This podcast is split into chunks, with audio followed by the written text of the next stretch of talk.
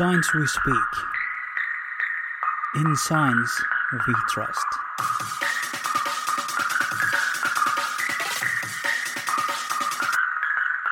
Hi, this is Science We Speak, and welcome to another episode. How are you doing, everybody? I hope you're all doing fine. And we're back again with another issue. This time, it didn't take me a long time. I did not contemplate too much to find an issue to talk about, thanks to Mexican Congress. We will come back to that, but let me tell you about the book recently I'm reading. It is called The Blind Watchmaker another super book by Richard Dawkins. I'm taking a lot of notes and I recommend you to read of course and at least every week I'll try to to recommend a new scientific book. It's a very smooth reading about how Darwinian natural selection is being unconscious and automatic and very random. So, not going to talk about much about the book to let you wonder.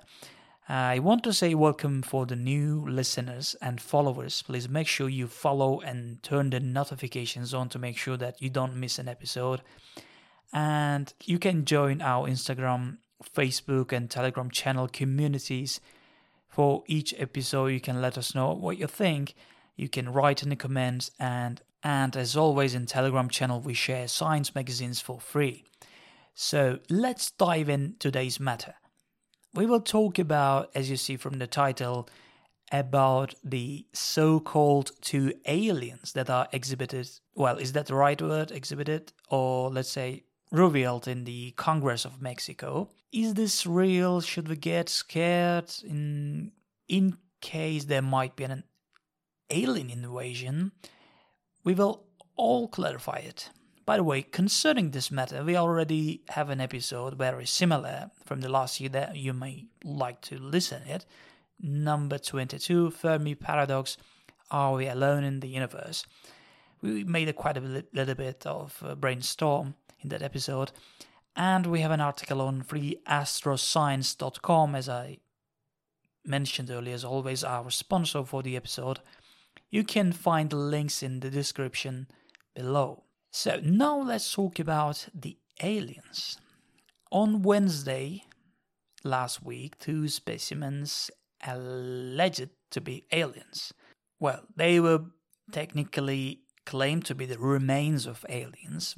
They were uh, presented before the Mexican Congress. So I wonder what you think about it, guys. In the first place, what has come to my mind that why there were only two of them? Is it like years ago they visited us and they went back, leaving two of them behind? Well, should have come back already, right? I mean, to get them back or to for for a revenge or something or whatever the, the purpose they visited in the first place. They were not really faithful friends at all, right? They didn't come back again. Well, we will dive into this into this uh, more scientific background, of course, but let's just warm up a little bit, right? And not gonna lie, I'm having fun quite a bit. And the appearance was more like it's popped out from the movie Alien E.T. If you watch it, you know what I mean. Well, the look, how they look, it was a little bit weird, but also way too simple to think. Very simple. And these supposed alien bodies were presented by a renowned ufologist and journalist it of course caused, let's say, quite a stir on social media, fueling speculation about the existence of extraterrestrial beings. Some people might have believed, though. The mummified bodies housed in display cases have unique features such as elongated heads and three fingers. These bodies were found in 2017 near the ancient Nazca lines in Peru.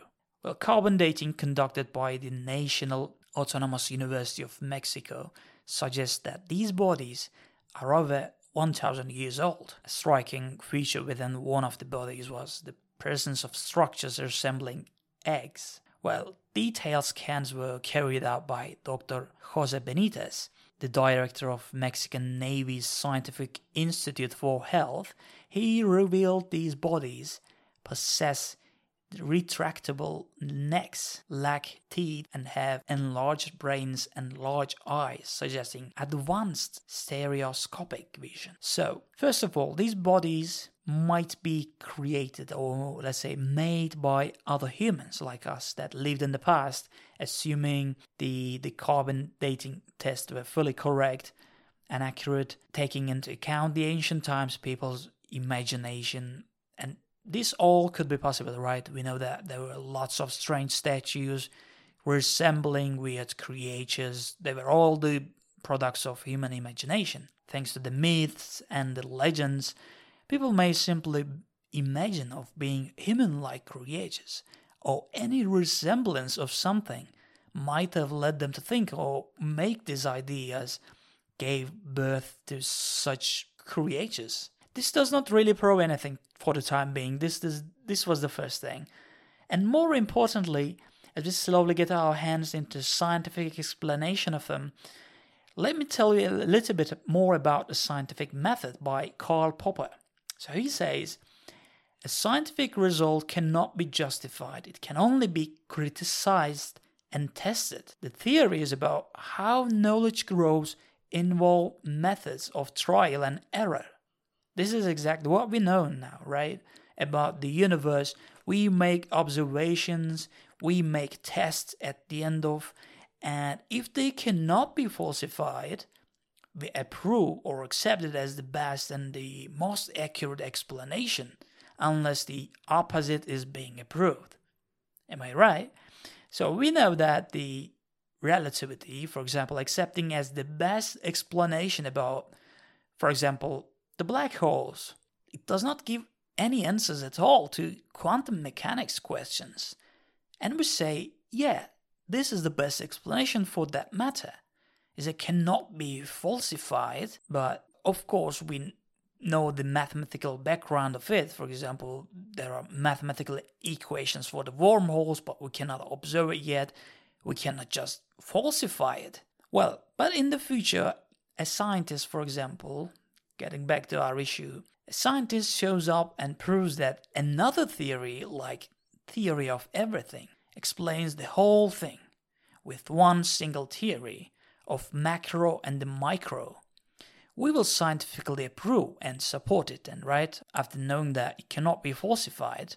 So here we have two alien like creatures, or whatever, mummified like bodies, and it was declared as aliens. But did we make them pass all the steps of the scientific method? I'm not not necessarily talking about this method, but overall for the all type of theories, let's say. Did we really pass them? There must be scientists and experts that should study on these aliens before even showing them or declaring the world as if they were real. Well, that was not cool. Probably they want people to believe in these. And recently, as you may all see, that this alien issue has been a trend or mainstream or something.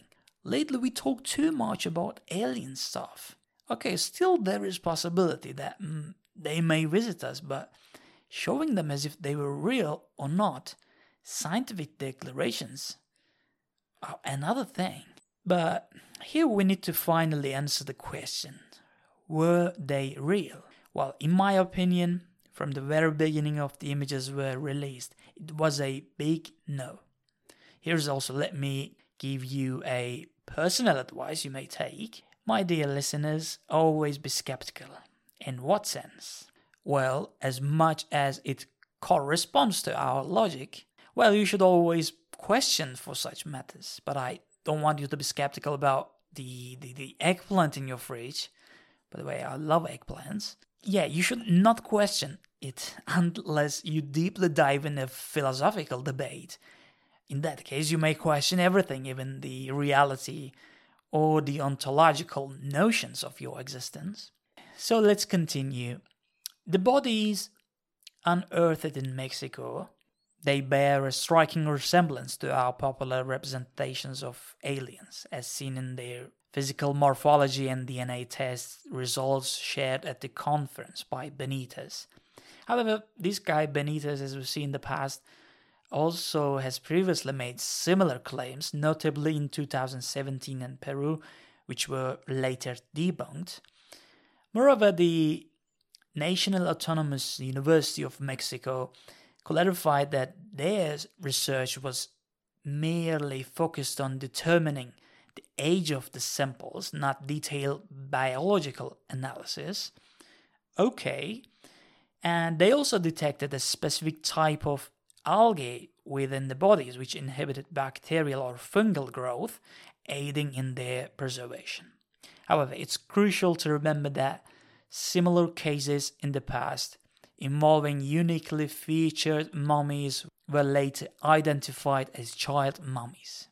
Like in 2015, Maussan similarly revealed a body that he claimed belonged to an alien, but it was later shown to be the remains of a human child. And two years later, he participated in a video project claiming that these aliens could be the evidence of the extraterrestrial. Well, archaeologists say some of the bodies may have been indigenous Peruvians, mutilated to look extraterrestrial, and a report from Peru's prosecutor's office declared the specimens were recently manufactured dolls, which have been covered with a mixture of paper and synthetic glue to simulate the presence of skin. And during the, I also read about during the Congress, there was a US Navy pilot that he also shared his personal experiences with UFO and the US government stance on UFO disclosure has seen a significant shift in recent years as I said earlier moving away from decades of secrecy but still does not prove anything right? Anything about the whether the aliens are amongst us. And the Pentagon is currently investigating military pilot sightings, and NASA has set up an independent commission to study UFOs. The anticipation is mounting for the release of a comprehensive study on the topic, so the lessons to take from this episode first, be skeptical for these matters that are more likely to be untrue, and always approach the matters with scientific method, as I explained earlier. If they are scientifically approved, then no objection, but we should make proper tests and follow the correct method. For this alien matter, they should make samples available to the world scientific community. Well, let's assume that they arrived on Earth long before 1000 years or whatever they're talking about. If they arrived here, they must have a great technology that is very superior to ours, they may make slaves out of us. Guys, literally. Think about it. The technology they have is going to be like crazy. And will they even survive in the first place on Earth, since their planet, or wherever they live, wherever they come from, they might have supported the life in another way of carbon focused matter, for example. Not like oxygen, even maybe at different conditions.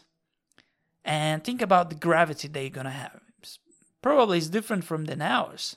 Because we can not directly land on Mars and live there. We talked about it. There are too many parameters that one cannot go directly from their inhabitant place. This is the main issue then. There are many other things like their language, their signals, their travel, technology, all that matters. The closest star, remember, to our solar system is just about 4.23 light years away. Now, I want you to think about the possibility of that journey, and we'll make no further comments on this issue anymore. And lastly, I want to end this episode with one of my favorite philosophers, Bertrand Russell's quotes as he once said, science may set limits to knowledge, but should not set limits to imagination. Stay with scientific methods, but keep imagining and dreaming. And if you like to see, I hope to see you again on the next episode. Stay curious.